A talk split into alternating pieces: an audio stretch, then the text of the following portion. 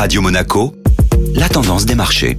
La tendance des marchés avec la Société Générale Private Banking. Bonjour Anna Ranou. Le marché restait prudent dans l'attente de la réunion de la Banque Centrale Américaine. En effet, les investisseurs ont fait preuve de retenue hier avant la décision de la Réserve fédérale. L'indice parisien clôturait en très légère hausse la journée à 7131 points.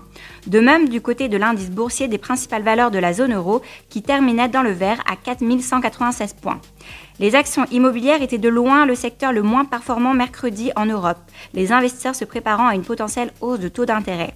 Dernière position du CAC 40, le titre Unibail était sous pression, chutant de 7,5%.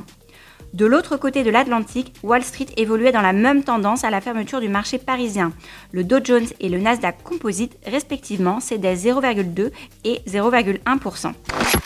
Société Générale Private Banking Monaco vous a présenté la tendance des marchés.